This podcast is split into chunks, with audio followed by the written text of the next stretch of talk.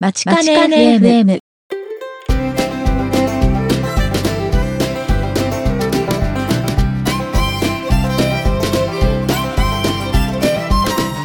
皆さんこんにちは。番組パーソナリティの田中直樹です。日笠優です。今回はまちかね FM エピソード18収録しているのはアメリカ時間で2017年4月6日木曜日。日本時間で4月7日金曜日ですまちかね FM は大阪大学北米同窓会がお送りするポッドキャスト番組ですグローバルに活躍する阪大卒業生にお話を伺い、サンフランシスコの大阪大学北米拠点から皆様にお届けします。最初に今ライブ配信の方をお聞きいただいているリスナーの方へのメッセージですが、収録中にリアルタイムでフィードバックするには、ツイッターのハッシュタグ、まちかね FM をつけてツイートしてください。また、現在、ライブ配信は不定期でお届けしておりますが、まちかね .fm スラッシュライブのページにライブ配信のスケジュールをまとめた Google カレンダーへのリンクを載せてありますので、今後のライブ配信の予定は、ぜひそちらのカレンダーの方を購読してご確認ください。では、そういうことで第18回目の放送を始めていきたいと思うんですけれども、はい。最初のいつものゆうさんの番組の紹介の中で、ちょっと変更点があったので、お気づきになられた方もいらっしゃると思うんですけれども、北米センターが名前が変わって北米拠点になったんですか？はい。今年度から4月1日から北米拠点ということになりました。なるほど。はい。英語の方はそのまま North American Center for Academic Initiatives のままだと思われます。そういうことなんですね。はい。あ、変わりました。ありがとうございます。まあ、後ほどそのあたりも、今回のゲストの長谷川先生に聞きたいと思います。はい。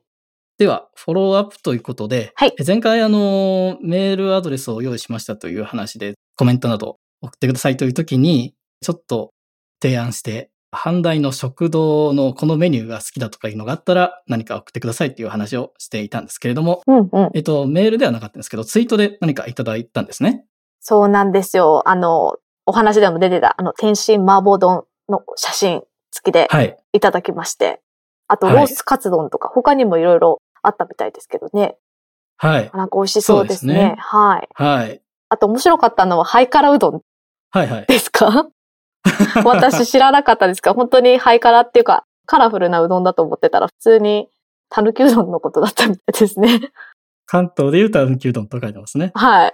はい。はい。ちなみにあの、ロースカツ丼は結構僕も好きでよく食べてたんですけれども、うんえっ、と、ちょっと無駄話ですけれども、多分この天津麻婆って多分一番オリジナルと思われるのが、はい前もお話をしていた図書館の下にある関下食堂っていうところなんですけど、はいそれがあの僕が、あの、在学していた頃に、多分ちょっと改修とか、図書館自体の改修か何かで若干スペースが小さくなったんですけど、うんうん。その時に丼物とうどん物をちょっと違う仮設みたいなところに移したんですね。はい。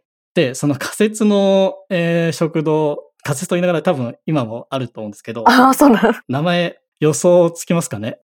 かあ多分つかないとつかないですね。ごめんなさい。言いますけど、どんどんっていう、食堂が、どんうどんってあの、DON、DON。ああ、いいですね。はい。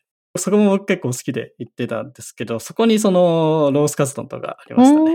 で、多分ロースカツ丼とか天津麻婆とかは多分その食堂の中で一番高いと思われる。値段変わってなければ450円とかで。え、それで高いんですか？めちゃめちゃ安いような気が。はい。あの、食学食ということなので、ああの、僕らのイメージからすると全然もちろん、特にサンフランシスコのね、あそうですね。高さからすると全然安いですけれども。はい。え、じゃあそういう意味では食堂によってメニューが違うってことなんですか？そうでそうですね。食堂によって違います。へえ、ぜひぜはいひ行ってみたいですね。そうですね。他のところも、他の食堂が好きな方はぜひ、はい。他の食堂の、えー様子もお寄せいただければと思います。多はい分僕が卒業してから新しくできたようなカフェみたいなところもあると思うんで、僕はそこら辺はよく知らないので、そういうところはですね、最近の方にえー教えていただければいいかなと思います。はい。よろしくお願いします。はい。で、ちょっとあの、うん話を変えまして、はい前回もあの YouTube、阪大公式の YouTube アカウントの紹介とかを何回かしていたんですけれども、はいはい。えーその中でなんかシリーズものも動画が4つほど上がっていたんですけど、うん大阪大学と大阪ボブっていうキャラクターのコラボしたようなものらしいんですけど、あ大阪ボブってご存知でした？すいません。ちょっと今回ですね、はい。見てないんですよ。なるほど。ごめんなさい。はい。大阪部、僕はあの、この動画を見るまでは知らなかったんですけど、なんか大阪観光局の公認キャラクターで、大阪観光サポーターはいはいはい。大阪ボブファミリーらしいんですけど、うんうんそこと阪大がコラボしてうん。動画を上げていましたと。まあ、全体の PV と、その他に、え3つ何々編っていうのがありまして、はいマネー編、勉強編、観光編っていうのがありまして、うん阪大に留学に来ている方がなんか話しているような内容で、結構あの英語で話しているようなものなので、まあ、この番組のリスナー層的には、えー面白い内容かなと思うので、ぜひ見ていただければいいと思うんですけれども、なんかボブくん可愛いですね。はなんかちょっともっと、もうちょっとごつい感じをイメージしてたんですけど、あ なかなか可愛らしい感じで。はい。はい。で、この動画の中、まあ、どこら辺とかは言いませんけど、実は天津麻婆の写真も出てきたりしてましたね。あやっぱり、そうなんですね。阪大生には有名なメニューみたいです。あと、エピソード12で出ていただいて、この番組で何度もお話になっていますが、日本酒サークルのこともまたちょっと一瞬映ってましたよ。あ、本当ですか？嬉しいですね。はい。ぜひ探してみてください。はい。日本酒サークルの方、なんかメディアへの露出度が高いですね。そうですね。いろんなところに出てらっしゃって嬉しいですね。はい。はい。で、もう一つあの YouTube 出たということなんですけど、あのこれも何回か言っている阪大香るコーヒーのはいはい。全学部揃ったっていう話をちょっと前にしたじゃないですか。あ、はいはいはい。はい。それあの、まずあのウェブの方で全部更新されて全部の今、ドクターワニが見れる状態になってます。了解です。はい。で、僕今見てみたんですけど、これを。うん。僕の出身の基礎校も出てますね。最後に、あれですよね。一アップされたん番最後ですね。ね。はい。まあ、あの、ね、どれが、どの絵がいいかなっていうのは、いろいろ好みはあるかと思いますが、まあ、そうですね。工学部の方は結構いいですね。という感じにしておきますか。なんかの、でもあれですね。飲み比べしてみたいですね。そうですねはい。はい。なんか飲み比べって言うとなんかお酒っぽく聞こえますけど。いやいコーヒーねやコーヒーのコーヒー飲み比べ。の飲み比べはい。はい。で、そのあの PV が全部揃いましたっていう PV がまだ YouTube に出ていましたので、それも見ていただければいいかなと思うんですけど、実はあの、僕この PV、YouTube で見つける前に、阪大のインスタグラムのオフィシャルのアカウントも実はありまして、まあ、そのアカウントの、えーアドレスもショーノートに載せておきますけれども、はい。そちらの方で多分 YouTube よりちょっと1週間ぐらい早くこのビデオが上がっていたような雰囲気でした。へえ、阪大、あの、インスタやってるんですか？はい。綺麗な写真を結構な頻度でアップしてるんで、ぜひぜひ。おーじゃあちょっと、チェックはい。してみます。写真好きな人もね、結構うんうん多いと思いますので、はい。おすすめです。了解です。チェックアウトしてみます。はい。はい。じゃあ、あの、フォローアップというか、ショートトークといいますか、それはそのあたりにしまして、はい。今回もいつも通り、えーメイントピックに入る前に、阪大関連のニュースをいくつか紹介していこうと思います。えー、ゆうさん、よろしくお願いします。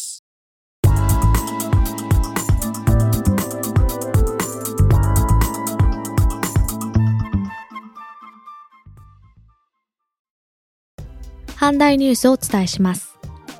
3月17日金曜日、平成29年度大阪大学安全衛生年間標語が決定しました。今年度は19名の方から47点の応募がありました。安全衛生管理部で厳正に審査した結果の最優秀作品及び優秀作品を紹介します。最優秀作品大丈夫安全登録その過信工学部応用自然科学科2年寺尾さんの作品です。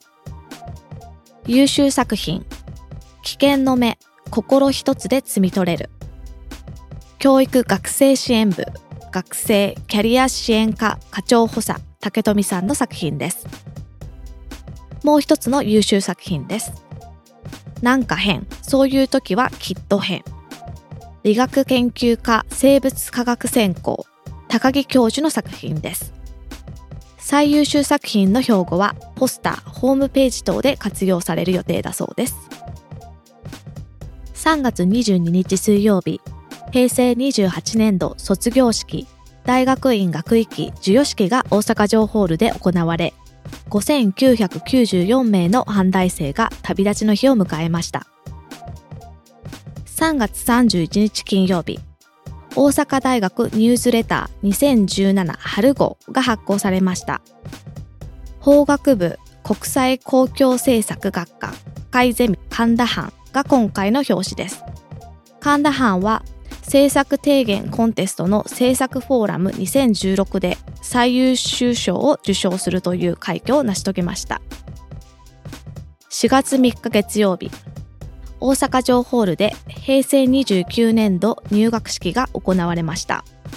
6532名、うち学部生3413名、大学院生2939名の新入生が大阪大学に入学しました。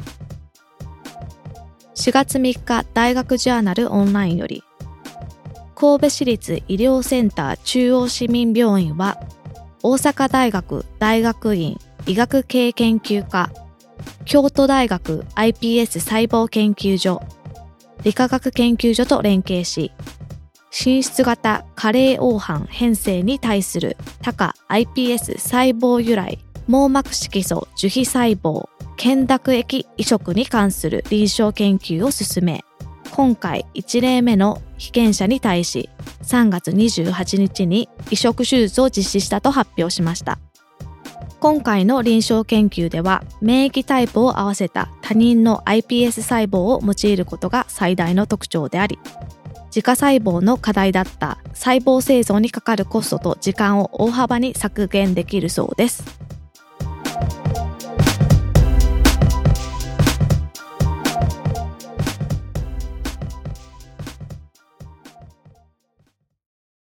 はい、ありがとうございました。はい。いっぱいありましたね。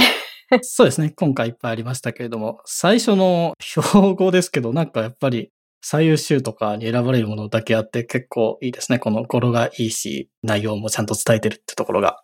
そうですね。私的にはやっぱりあの、三つ目がとても好きだったんですけど、はい、なるほど。あれはとても面白かったと思いますね。この今回のニュースなんですけど、実はあの、はい前回もあの、インタビューに出ていただいた大山先生から、実はあの、大阪大学内で、大阪大学安全衛生管理部の3月のポスターっていうのを写真でインスタで見まして、で、それが、ご存知ですか？えっ、と、それを教えてもらってみたんですけど、ちょっと面白いで説明していただけます？あ、あそれがですね、あの、多分理事のどなたかだとは思うんですけれども、あの、はい。魔法使いになって、はい。ほうきに乗って飛びながら、こう、校内は綺麗に使っていきましょうっていう 伝えるポスターなんですけど、あ、いいな、はいこのポスターと思って。で、それでちょっとあの、安全衛生管理部にちょっと興味を持ちまして、で、それで、あの、いろいろリサーチしていったところ、今回のこの、はい、表を見つけました。なるほど。これね、ぜひぜひ見ていただきたいので、あの、ショーノートに PDF ファイルへのリンクを載せておきますので見てください。はい。あの、まあ、見たら一目瞭然なんですけど。そうですねまあ、まあちょっとこれは、じゃあ、見るまでお楽しみにということにしておきますか。そうですね。はい。ぜひ見てもらえればいいなっていう感じで、大阪大学素敵って思う、思い思いますね。はい。はい。わかりました。はい。で、次が、あ、卒業式ですね。うん。はい。これ、あの、記事の中に、あの、総長の記事が入っているんですけど、見ました？はい。ちょっと見ました。はい。ちょうどね、この西尾総長が、あの、情報科学研究科の出身ということもあるかもしれないんですけども、最近、えーよくニュースでも聞く AI のお話だとか、そういうのがん入っていましたので、まあ、僕も情報系出身なので、僕的にはいい内容だったかなと 思いますけど。了解です。ちゃんと読んでおきます。はい。はい。で、写真、あの、いくつかね、すごいいい写真載ってますけど、最初のあの、これ、壇上に出てきている卒業生の方、十数人ですかね、いらっしゃるんですけど、多分、楠本賞っていう賞の受賞者が出ているんじゃないかなと思いますね。直樹さんが撮ったってやつですよね。はい、そうなんです。えっ、と、まあ当時と変わってなければ、文系の学部は学部一人で、理系の学部は学科に一人みたいな感じで。で、僕の時は、あの、その理系の学科に一人の方は、えっ、と、その学部の中で一つの学科を選んで、その人が行くみたいな感じだったんですけど、まあ、この年とかはどうなってるかわかんないですけど、うん多分、まあ、そういう感じじゃないかなと思いますでもすごい立派ですよね。この、すごいいっぱい人がいて。立派な卒業式ですね。写真を見ると。はい。合唱部みたいな方が歌っているような写真もありますし、うんうん。いいですね。すごく若く見えますけど、これはじゃあ卒業生ではなく在学生じゃないですかね、かね。多あ分、だと思います。今年卒業されたのって、あのーさっきも言いました、日本史サークルのインタビューの会に出ていただいた小山さんと中島さんも多分、卒業されたんですよね、きっと。あ、そうですね。あ、そういえば写真上げてましたね。ソーシャルメディアの方に。はい。はい。楽しそうに。はいじゃあうん卒業おめでとうございます。おめでとうございました。頑張ってください。はい。多分もう4月ね、6日とかなんで、新社会人生活が始まってるかと思いますよね。はい。そうですね。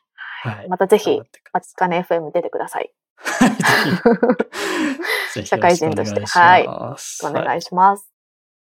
で、その卒業式とちょっと関連して、そのニュースの中では特に言わなかったんですけど、大阪大学から卒業生の皆様へということで、えー記事が上がっていたのをショーノートに載せておきますので見ていただけばいいんですけど、えー卒業生向けのイベントの紹介とかあるんですけれども、えっと、最初のイベント、ホームカミングデイっていうのがありまして、今回の番組の最後でイベントの情報の中でも言いますので、そこでえー確認していただければと思います。で、その他に、あの、卒業生向けの、えーメールマガジンだとか、えー生涯メールアドレスがもらえますっていうような案内もありますので、えーぜひね、そのメールアドレス、チェックしていただければいいかなと思います。僕も卒業生向けの障害メールアドレス持ってますね。そうですね。はい北米同窓会でもね、あの、それをできるだけ取って、それで連絡していきましょうっていうふうに、確はか言ってたと思うので、はい。はい。ぜひぜひ。ね。はい。どなたでも卒業生もらえるので、ぜひ取得してください。で、もう一つその、この記事の中に、卒業生情報誌 OU スタイル創刊号っていうのが載ってました。なんかこういうね、冊子といいますか、それも、多分創刊号っていうんで、今回からだと思うんですけど、できたみたいです。これ、なんか見てみました？すいません。ちょっと、今回はですね、年、年度末、年始、すいません。バタバタしてて。ちゃえっと、んと見て。僕もそ、はい。僕もそんなにはっきりは見てないんですけど、ちょっとはいパラパラ見てみたら、この、そのマチカネ FM のイベント情報の中で、えー紹介していたようなイベントがちらほらいくつか出てきていまして、はい。大阪大学の集いだとかそういうのが写真付きで紹介されていたんですけど、一つですね、我々のと言いますか、去年の北米同窓会の10周年記念イベント。はい。これがまた、その紹介していただいておりまして、写真も出ていますよ。あ、そうなんですね。それは後でちゃんとチェックしておきたいと思います。はい。ということなので、はい。ぜひこちらの冊子、PDF ファイルの方もよろしければ見てみてください。はい。で、えーもう4月なので、入学式もあったという。ね。はい。ですねはい。。6530。そうですねうん。うん半分以上が学部生さんで、そうですね。院が院が2000、3000まあ3000人ぐらいですね弱ぐ。らいです。はい。頑張ってほしいと思います。思ったよりは比率が半分半分に近い。そうですね。もう少し学部の方が圧倒的に多いかなというふうなイメージがあったんですけど、そうでもないみたいですね。そうですね。この大学院の方にはね、どれぐらい留学生の方がいるのかとかちょっと気になりますね。そうですね。うん。はい。では、ニュースはそのあたりにしまして、えーそろそろ本日のメイントピックの方に移っていきたいと思います。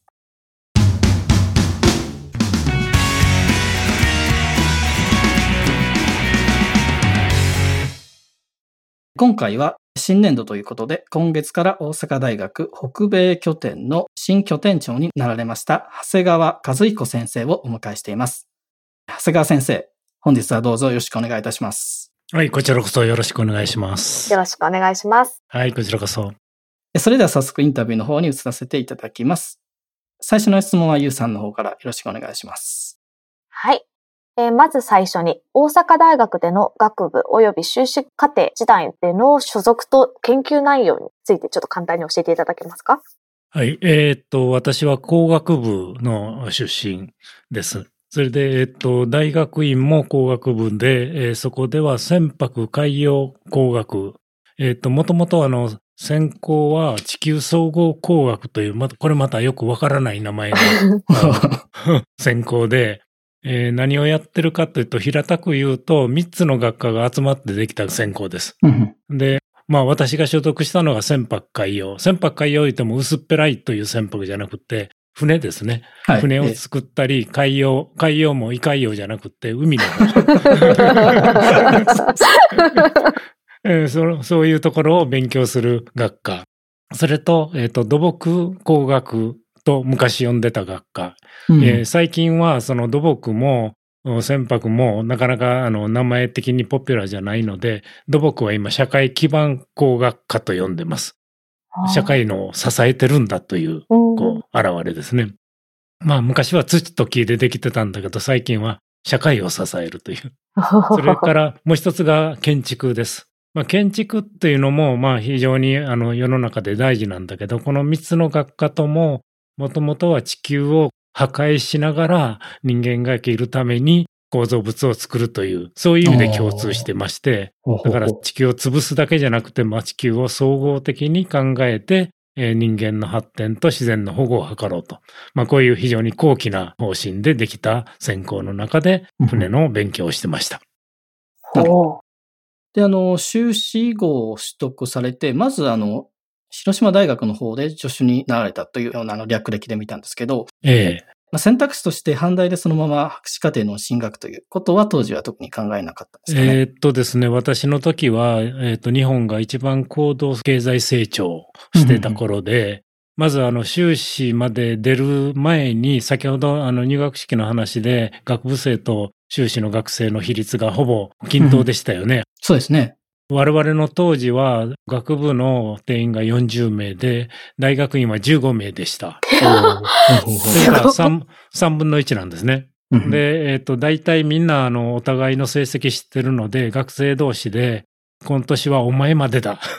お前はちょっと危ないぞって言って、もう大体みんなで修士に入る学生を決めてました。うんということで、まあ私はたまたまその入るとみんなが下馬評を読んだ方に入ってたので、修士は出ましたけども、とにかく私がその船舶会を当時は造船学科と呼んでましたけど、はい。まあそのものズバリで私は造船所行って大きな船を作りたかったんです。それで修士を出たんだけど、えー修士の2年生かな、1年生の夏休みに名簿が渡されて自分行きたいところ名前書けとうんいう、まあ当時の就職非常にのんびりしてました。ということで、えっ、と、私はある造船会社に行きたいとして書いてたんですが、えっ、と、戻ってきたら私のところの書いてた会社名消されてまして、おえーその時の私の指導教員はヨーロッパに出張行っていなくなって、で就職担当の先生から、お前はその先生から広大に行くと聞いていると。無理やりですね。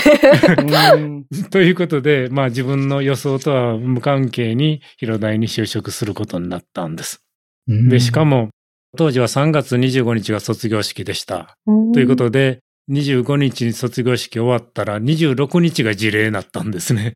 で、その日中に広大に来いということで、当時多分特急で3時間ぐらいかかったのかな。うんまあ非常に時間かけて、ほろ酔い気分のまま広大に入って、8時半から事例を待ってた。んだけど、その先生は10時ぐらいになってようやく現れたという。まあ当時ののんびりした大学の様子と、まあ就職が非常に楽だったんですね。で、ある造船会社にリクルートで行った時に、お昼カレーライスごちそうになったんです。うんで、我々、えー8人ぐらい行ったんだけど、いいよ、8人ぐらいならすぐ取るからって言って、そのカレーライスに騙されて、もうちょっとして行くところでしたけど、先ほど言ったような状況で広大の方に就職して助手をすることになりました。あー面白いですね。なんか で、その後、また阪大に戻られて博士号をえ取ーいえいえ、あのー助手をやってるので、まあ研究がほとんど仕事ですから、はい。助手をやりながらドクターを取るっていうのがその頃まあ流行ってたというか、イージーゴーイングな方法として、給料をもらいながら博士号が取れると、よし、これだと。いうことで、えーっと、身を取ったというのが実情です。まあ、その時にその先生が何年かしたら、まあ、反対に戻れることを考えてたんではないかなと思います。うんうん。でも、学位を取られたのは阪大でということなんですね。ええ、そうです。うん。なるほど。で、その阪大に戻られて、まあ、教育者としてのキャリアの中で、略歴とかを見させていただいた中では、主にその船舶の自動航行ですか？はい。に関すはいる研究をテーマにされていたと思うんですけど、これがあの、どういう研究なのか、簡単に説明していただけますかね？まあ、児童高校って言っても子供のことじゃなくて、オートノマス。まあ、高校といっても親孝行じゃなくて、はいナビゲーションなんです。えどういうことかというと、今自動車の自動運転というのが流行ってますけども、そうですね。私は1987年、まあ、当時のこと知ってる人いないかもしれないけど、ファジーセオリーっていうのが世の中に出た。まあ今、オートファジーっていうのが流行ってますが、うんそっちじゃなくって、鳥の羽ですね、毛羽立ったああいうイメージのファジーという言葉で曖昧な理論と呼んでますけど、まあそれが流行った頃です。それからニューラルネットワークなんていう手法もできた頃で、これ、は使わない手はないと。うん。で、自分は船の航行をやってるんだけども、それを自動化するにはこういう理論が、多分人間はそんなきちっとした計算機もしてないし、動物は数学知らないのにあんだけ完全な運動をしてるじゃないのと。うんこれは何かそういう理論があるはずだということで、そのファジー理論とかニューラルネットワークとか、まあその後 GA、ジェネティックアルゴリズムっていう遺伝的最適理論というのが出ましたけど、まあ当時私はそういう新しい理論が出たやつを雑誌で見つけたらもうすぐ使ってみるということで、それをまあ船の自動化に、えー結びつけたと。で、その自動化というのも今でこそもう当たり前ですけど自動飛行と言って、まあこれも不良の飛行ではなくて、まあ、ラジオって面白いですね。その言葉が音でしか。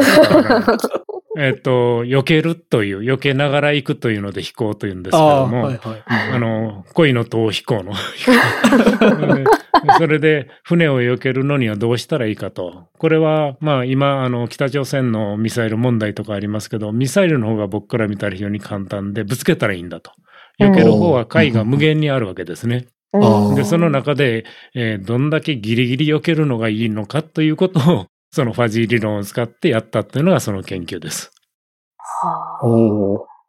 なるほど。面白いですね。あの、あと、長谷川先生、そういう意味では、まあ、研究の時とかも、いろいろな国の考え方とか、そう、大学とかにも行ってたと思う。で、ビジティングスカラーとして、こう、在籍されたっていうことも聞いていたんですけども、どの国の、どの大学にこういらっしゃったのか。えーっとですね、はいその留学という意味では最初に行ったのがオランダです。うん。ただし、そのオランダに行った時は、えっと、自動制御の学科で、はい船とは全く無関係なことをしてました。うん。で、実はその前に、あの、大学院時代に僕は留学してまして、留学というか研修ですね、インターンシップ行ってて、うんうんまあその時に行ったのがポーランドなんです。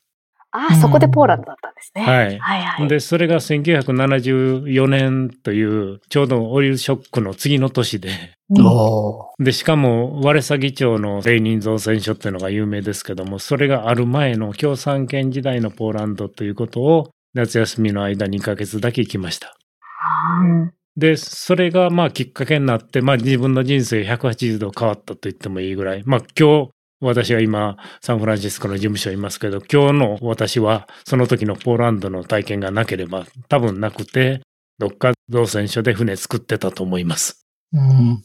どういう経験が一番刺激的でしたか？なんか、いくつか。とですね、まああの、当時のポーランドは、ほとんどアジア系の人がいない。うん。で、いてたのは、モンゴルからの留学生と、ベトナムからの留学生がいたんですね。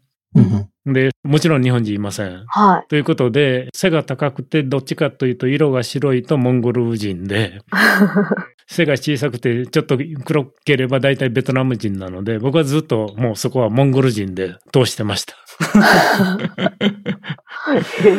えまあ結局コミュニケーションの手法とか、英語以外の言語でどうやって相手とコミュニケーションするかっていうようなことを勉強したのがポーランドだし、うん実は共産圏時代のポーランドにいて、当時の日本は田中角栄の時代ですうん。その田中角栄の時代の日本よりもよほど人が自由な考え方を持っていたし、非常に積極的に世の中を見ようとしてたということに僕はもう感銘を受けました。はあ。うん。これはもう世の中ね、世界に出ないといけないと思う決心したのはその時の経験です。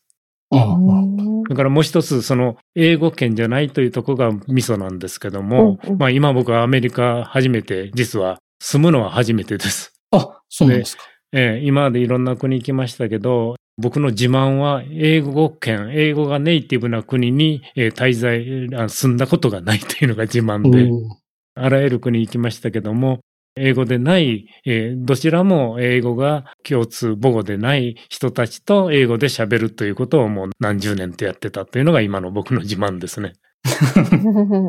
それで、ポーランドの時に一つ感じたのは、英語がどんなに便利なもんなんだと感じたんですね。英語があればコミュニケーションができるじゃないのと。うんうん、それから、まあ、当時の私の英語そんな上手くなかったと思うんだけど、自分の英語ほど上手いものはないと自信を持ったというのも、そのポーランドにいたのがきっかけだし、英語で初めて喧嘩したのもポーランドです。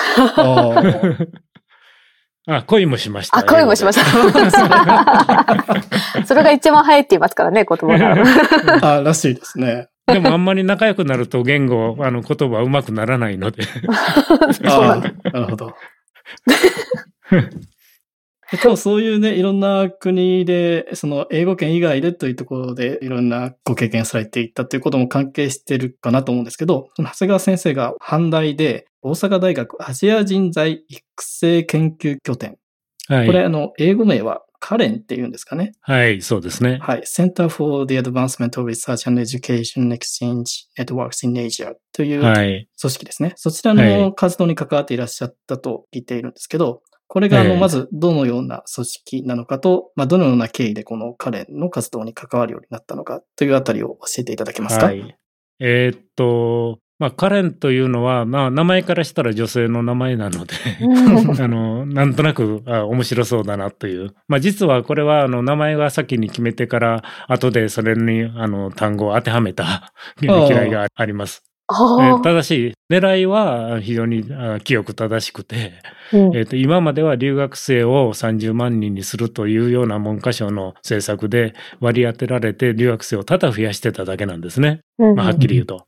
だけど、その彼らが母国に戻ってからその活躍を反対のさらなる国際化に利用するとかそういうことなくて、まあ、ほとんどアフターケアができてなかったという言ってもいい。で、そのカレンというのはその帰った人たちをさらにその母国の大学等で、まあ、先生になってもらって、かつそこで阪大の教育システムをですね、内容じゃなくてシステムを導入してもらって、今もう盛んにやってますけど、ダブルディグリー、ジョイントディグリー、まあ、こういったことを盛んに進めよう。それから今年から始まりますけど、アジアンキャンパスといって、阪大がアジアで他の大学の中にキャンパスを作るという、まあこういう試みも始まるんですが、これもすべてカレンが仕掛けた罠ですね。ちなみにどちらの国で阪大のキャンパスがえっと、今やってるのは、えー、っと、バンコク、タイランドですね。それから、えー、っと、ベトナム、それから、まあ、いくつかアジア、東南アジアが中心ですけども、あインドネシアかな？まあ、そういうところで、もうすでにそこでの交流を始めた先生を中心として、その大学の中に阪大のキャンパスを作ろうと。えーまあこれ今あの、スタンフォード大学だとか UC バークレーもそうですけども、日本の中にキャンパスを持って、えー、京大と同志社と一緒に授業をやってるっていうような試みあり、まあそれに非常によく似たシステムだと思います。うんうん、なるほど。ちょっと聞いてたんですけど、それが彼だったとは知らなかったです。へえ。はい。面白いですね。で、あの、長谷川先生ご自身は彼の中でどのような立場にあ僕はもうその時は、はい、えっと、東南アジアの経験が多かったので、はい、東南アジアのネットワークですね、人をいろんな大学の先生を紹介したり、うんうん、えー、そういう留学生を呼ぶ、桜サイエンスというプログラムありますけども、はそういう学生たちを呼ぶときにその辺の大学の学長さんにお願いして推薦してもらうとか、まあそういう、まあほとんど運営委員だったので、そういう次の若い人たちに、そういう反対の中の国際協力だとか国際関係の活動をしてもらうネットワークの素地を提供したという感じかな。はあ。なるほど。で、もうそれもほとんどもう自立できてできるようになったので、もうそっち足洗いまして、えー、こうやって遊びに来たって怒られますね。まあ、これからまた、あの、頑張って英語を勉強しながら、えっ、ー、と、阪大の国際化のために頑張ろうと思います。うん、で、ちょうどこのカレンの主催で、多分先月だと思うんですけど、公開ワークショップ、大学のグローバル化に何が必要っていうようなものが開催されていまして、で、ちょうど長谷川先生もそちらに参加されてお話しされたというように伺っているんですけど、その時はどういうようなお話をされたんですか？えっ、と、この時はですね、実は、あの、いろいろな大学で新しい国際化の試みをしている先生をお呼びしてお話を聞くと。で、それで刺激を受けるというのが大テーマで、うんうん、で、えっ、と、最後に私が入ってんのは、お前もこれでカレン卒業だから、最後に一言挨拶していけという のが本音でして、まあ、あの、具体的にはもう、あの、今回で私、カレンの活動からあ足を洗ってって行いますけども、えっ、と、さらに次の反対のためのお国際化の協力をする役目なんですっていうようなことを、えっ、と、お話しただけです。特に、うんあの、ただし、まあ、グローバル化というのの、えっ、と、英語ができればいいとかっていうふうにして、えー思うところが多いんだけど、そうじゃなくて、日本語でしっかりとした自分の意見を言いながら、それでディベートができるこういう環境、これがやっぱりグローバル化の素地であるっていうようなことを言った記憶があります。うんうんそうですね。これであの、確かグローバル化に何が必要っていう感じで、まあ、学生さんたちだけではなくて、その、それを支える事務とか、そのマネジメントもグローバル化できるようにしていこうっていう、そういうあの、お話もあったっていうふうに聞いたんですけれども、ねはい。ええなんか、ありましたか？感想とか。あ、これいいんじゃないかっていうの。えっ、と、近畿大学さんが英語村というのを作ってるんですね。うんではいその英語、英語村というのは、ある一つの建物の中は、中に入ったら一つだけルールがあって、日本語は使ってはいけない。おというルールがある。で、それ以外は、え食べ物を持ち込もうが、寝そべろうが、そこでパフォーマンスをしようが自由だという。まあそういう、だから授業をするんではなくて、あるいはどっかの英語塾のように、英語でしか喋ってはいけないというんじゃなくて、そこで自由にあのくつろぎなさいと。うんで、かつそこで時々イベントをして、今月は何かの食べ物を用意するから自由に来いということで、まあ非常に気に入ったのは近代マグロっていうのは有名なんご存知だと思いますが、そこへ行くと近代マグロが食べられるということで、というようなことで学生さんが次々来るようになったと。でそれをやってるうちに自然と学生たちがあ英語を喋るようになったという。えーまあ、こういう取り組みは非常に面白いなと思っていたんですけども、そのもう一つの取り組みはその中にいわゆるカフェですね。はい。スナックと、まあ何らかのソフトドリンクを売る店があるんだけど、うんうんそこのメニューはすべて英語で、店員もまあネイティブで、はい。えーオーダーするのは英語で喋らないと食べられないという、なるほど。そういう仕組みを作われた。うんそれは大変ですねと言ったら、いや、そこの下に安直があって、こう喋ったら何が頼めるというのが置いてあるので、まあ、初めて来てドキドキした学生たちはそれを見ながら喋ると。慣れた学生はもうそれが自然に言えるようになると。うんというふうな仕組み。これも非常に面白いし、反対でもやってもいいんじゃないのと思ったぐらいああのの、面白い取り組みです。へえ、面白いですね。うん。はい。近代のお話でしたけど、他の、あれですね、大学の方のお話もあったという感じはい、そうですね。はいえっ、と、ありました。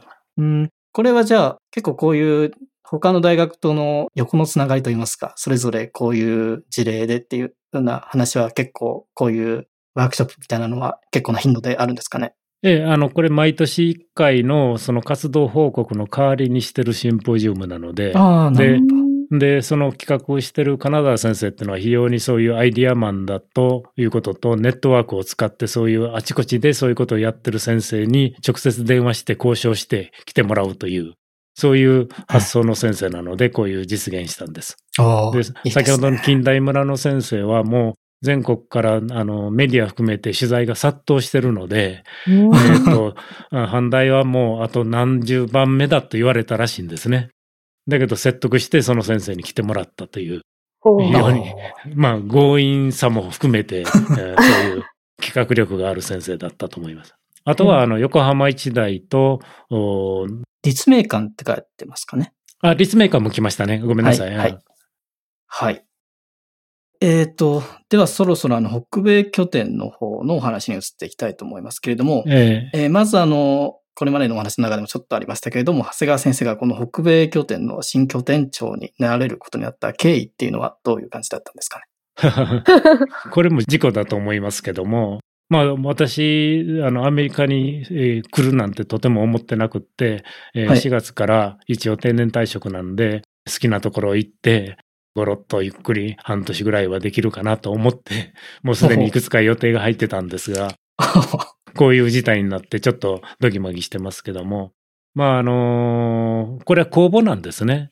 はい。で、えっ、と、4つ阪大は拠点持ってて、あの、サンフランシスコ以外に、ヨーロッパはオランダにグローニンゲン、僕はオランダ住んでたんで、うん。うんグローニンゲンの G っていうのは非常に発音が難しいの知ってますけど、フローニンゲンっていうんですけど、あ そそのグローニンゲンというところに、えー一つ、それから、えーっと、上海にはい。東アジア拠点があって、えー先ほど言ったバンコクに東南アジア拠点があるという、まあ4カ所ありますが、ほとんどの拠点が2年契約のセンター長なので、2回続投したとしても3年が限度だという、こういう contract がありますから、ーたまたま今年のお3月で、えっ、と、前任者の樺沢先生が、えーああの、辞められるということで、まあそういうのがあるというのを知ってたので応募しましたということです。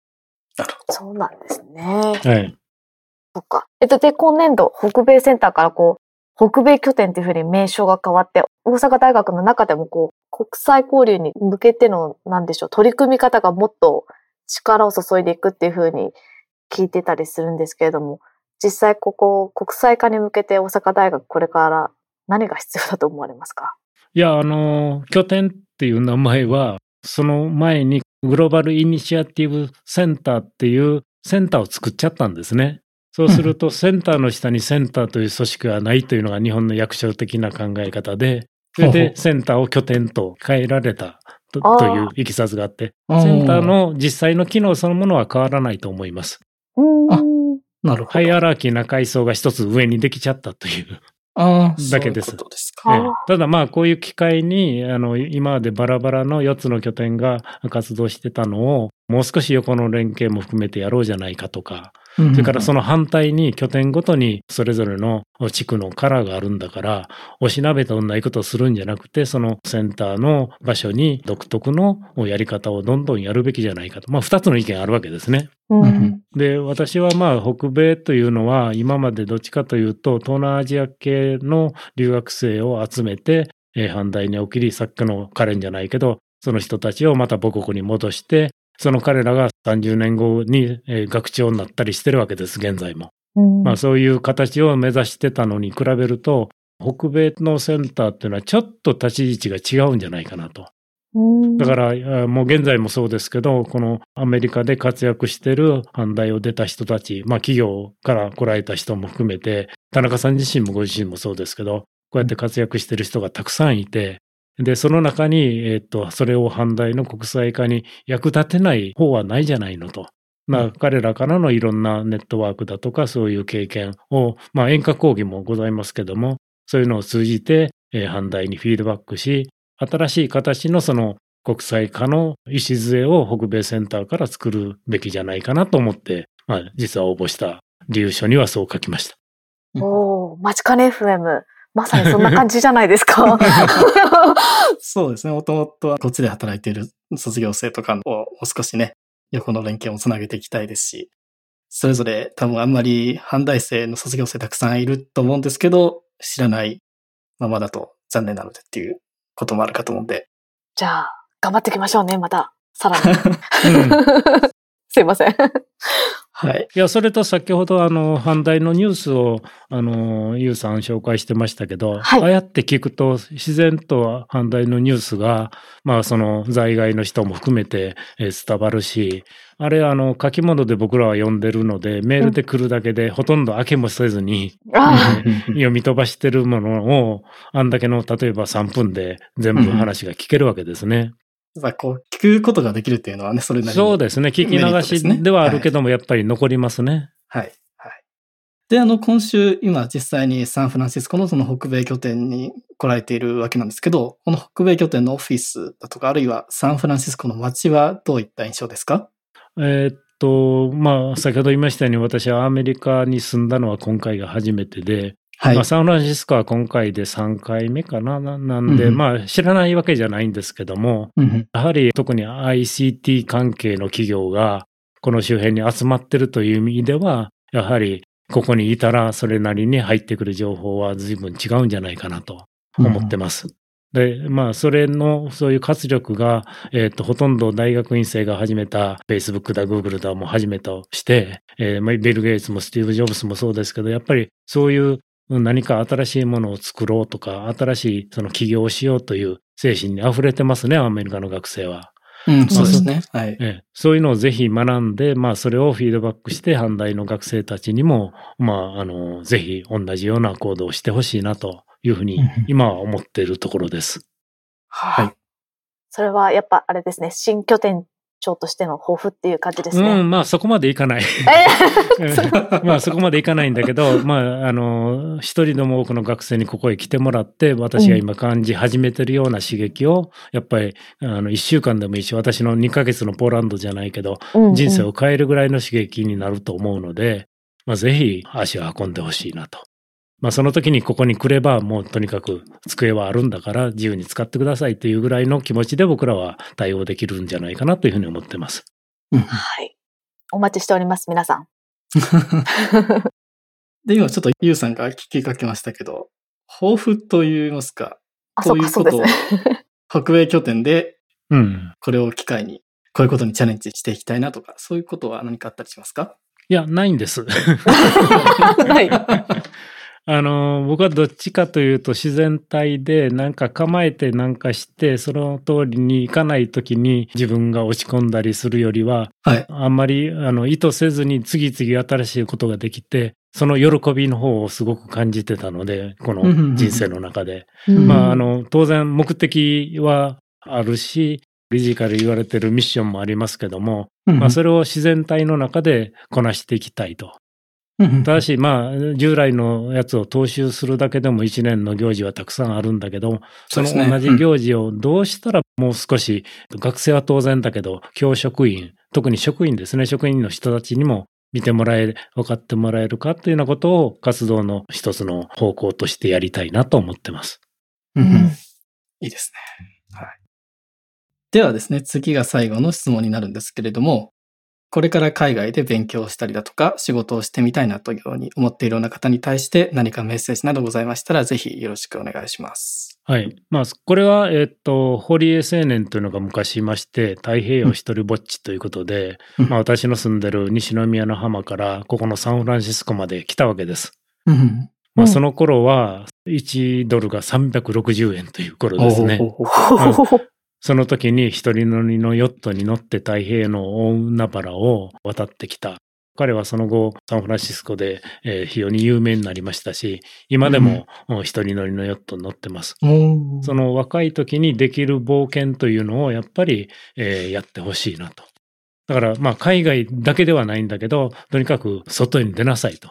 自分の住んでる場所から離れて、自分の力で生きてごらんなさいと。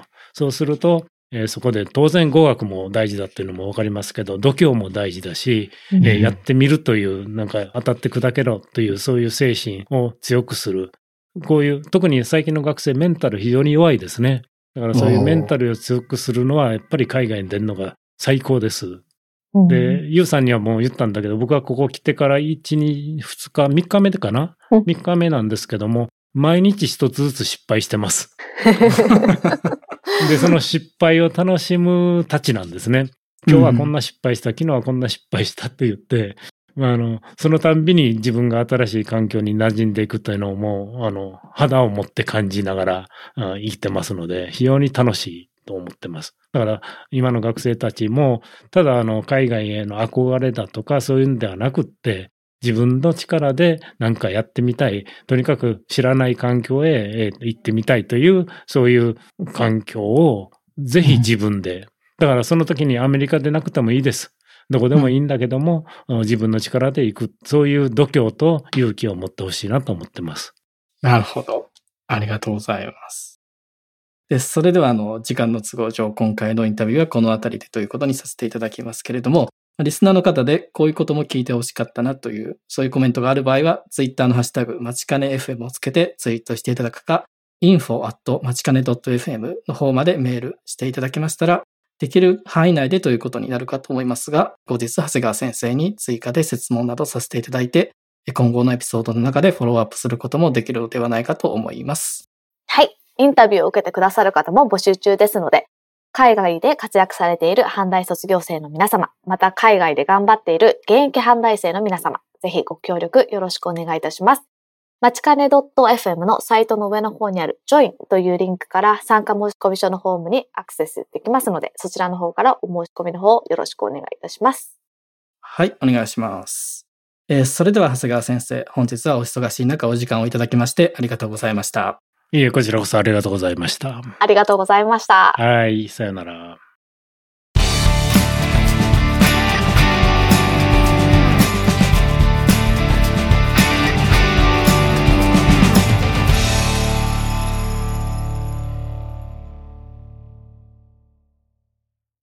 では最後に、いつも通りイベント情報の紹介の方、ゆうさんよろしくお願いいたします。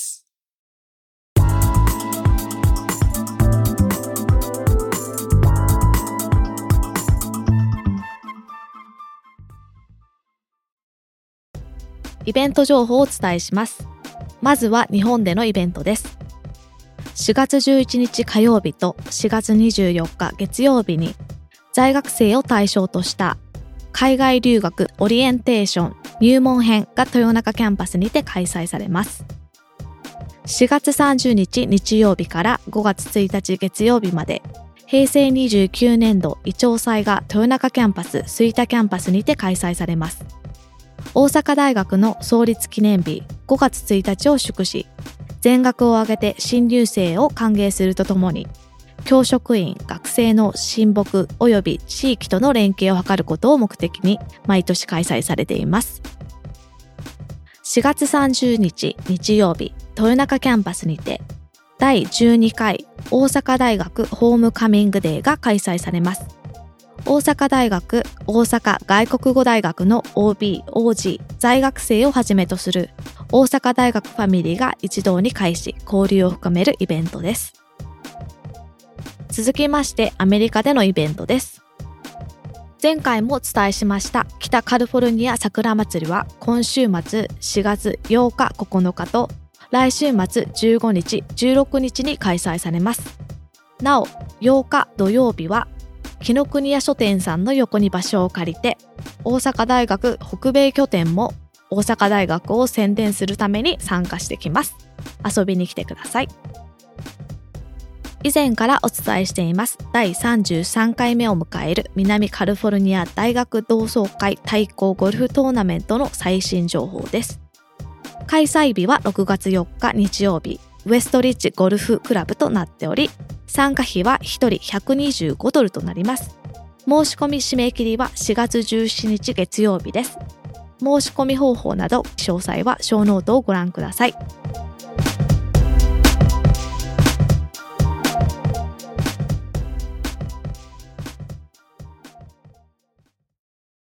はい、ありがとうございました。はい。えー一つ目、最初のイベントは、海外留学オリエンテーションを開催しますということらしいですね。うん。これ、あの、在学生向けですね。そうですね。阪大生の皆さんで、こう、海外留学を考えている人たちに、こう、どういう形で海外に出ていけるか、研修であったりとか、あの、提携している海外の大学の説明とか、そういうのが聞けるみたいですよ。どどういうふうに行けるかっていう。はい。参加申し込み予約とかは特に不要らしいので、うんえーこの。小ノートに載せております場所に行ってくださいということですけれども、2日間あるんですけれども、24日の方に関しましては、えー留学と就職についてっていうものの、えー説明も、えーなんかリクルートキャリアさんの協力のもとあるらしいですので、まあね、その留学して就職どうなるのっていう心配される方は、そちらの方はまたそういう意味でも参考になるかと思いますけれども、まあもしかしたらこのリクルートさんということもあるかもしれないんですけど、まあもしかしたらこの話のメインが日本に帰ってきて就職っていうようなトピックになるかもしれないですけれども、あの、別にそれに限らず海外で就職することも不可能ではありませんので、選択肢の一つとして、そういうことも 考えておくといいかなと思いますね。はい。情報は力ですからね。はい。はい。で、次が、あ、あれですね。イチョウ祭ですね。祭。うんはい。えー、阪大は2つ春と秋にあって、秋の方が待ちかね祭で、春の方がイチョウ祭なんですけれども、それが4月30日と5月1日にあるということですね。でですね、あの、この中で、今日の冒頭にも言いましたけれども、えー卒業生向けだと思うんですけど、ホームカミングデーっていうのがあるんで、卒業生もう一回阪大のキャンパスに行くという意味では、この時はちょうどいいかもしれません。これってダンスパーティーとかあるんですか？なんかアメリカのホームカミングっていうと、大体アメリカフットボールのゲームがあって、ダンスパーティーがあるじゃないですか。みんなデートを見つけて写真撮って。そんな感じではないんですね。日本のは。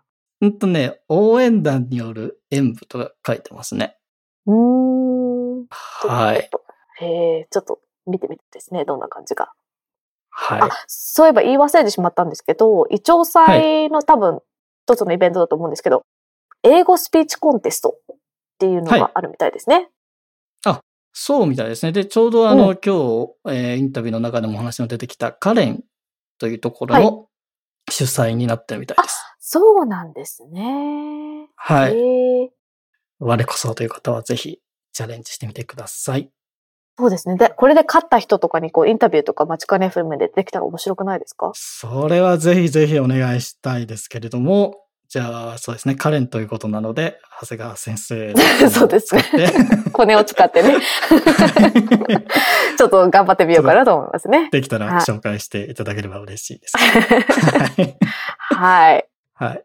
こんなそれね。が日本の方で、アメリカの方は、えっと、今週末と来週末に、えー桜祭り。で、なんかユーさんもなんか阪大の紹介、長谷川先生と一緒にですか？そうなんですすよ。はい。あの、毎年、紀ノ国屋さんの横に場所を借りてですね、あの、大阪大学の宣伝をしに行ってるんですけれども、はい。えっと今年は、長谷川先生が日曜日に帰ってしまいますので、あの、はい。8日土曜日に、えっと、11時から2時かうん3時ぐらいまでですね、はい。うんあの、ブースを借りて宣伝しに行きますので、うん ぜひぜひ遊びに、ちょっと雨が降りそうですけどね、私たちは中にいるんで、ああ、なんか、ああ、それは。はい、中なんで大丈夫だと思いますが。うん。はい。で、最後のイベントは、えーゴルフ大会ですね。はい。これあの、南カリフォルニアということで、LA の方だと思うんですけれども、参加申し込みの締め切りがえー4月17日月曜日。はいで、。その、大会の日はもう少し先で6月4日なんですけど、若干この参加申し込みの期限が早いですので、興味のある方は早めに、えーお願いします。で、参加申し込み費が、えっと125ドルなんですけど、これはあの、お食事代とか、そういうのもすべて込みみたいなので、はい。なかなかね、お手頃なお値段だと思いますので、ですね。はい。フお好きな方は、はい、参加してみてください。はい。えっ、と、申し込みの方法は、そのショーノートのリンクに貼っていますけれども、えー、酒井さんにメールをしてくださいということですので、詳細はその Facebook イベントの方を見てよろしくお願いします。はい。はい。えー、それでは今ご紹介しましたイベント情報を含めまして、えー今回お話しした内容のショーノートは番組のサイト、まちかね .fm スラッシュ18でご確認いただけます。はい。えー、直樹さん、次回はどなたをお迎えする予定ですか？次回は、短大の卒業生で、えー先月まで大阪大学の国際部国際企画科、えー現在は同じく大阪大学のレーザーエネルギー学研究センターの方に勤務されている、えー坂本陽子さんからお話を伺わせていただく予定です。そうですね。新年度からちょっと違う科に移られてしまったんですけれども、坂本さんとまた久しぶりにお話ができると楽しみ。そうですね。あの、この番組の中で結構何度もこの坂本さんからなんかこのニュースを 何度も何度もしてきていると思うんですけれども、その坂本さんですので、えーはいリスナーの皆様お楽しみにということですね。はい。はい。えー最後にリスナーの皆様へのメッセージですが、番組へのご意見、ご質問、ご感想などは、ツイッターのハッシュタグ、まちかね FM をつけてツイートしていただくか、info まちかね .fm までメールしていただけましたら、こちらの方で確認させていただきます。えー番組の公式ツイッターアカウントは、アットマークまちかね FM ですので、そちらもよろしければフォローしてみてください。また iTunes の方で番組のレビューができるようになっておりますので、そちらの方もぜひよろしくお願いします。よろしくお願いいたします。それでは本日はまちかね FM 第18回をお聞きいただきありがとうございました。ありがとうございました。次回もお楽しみに。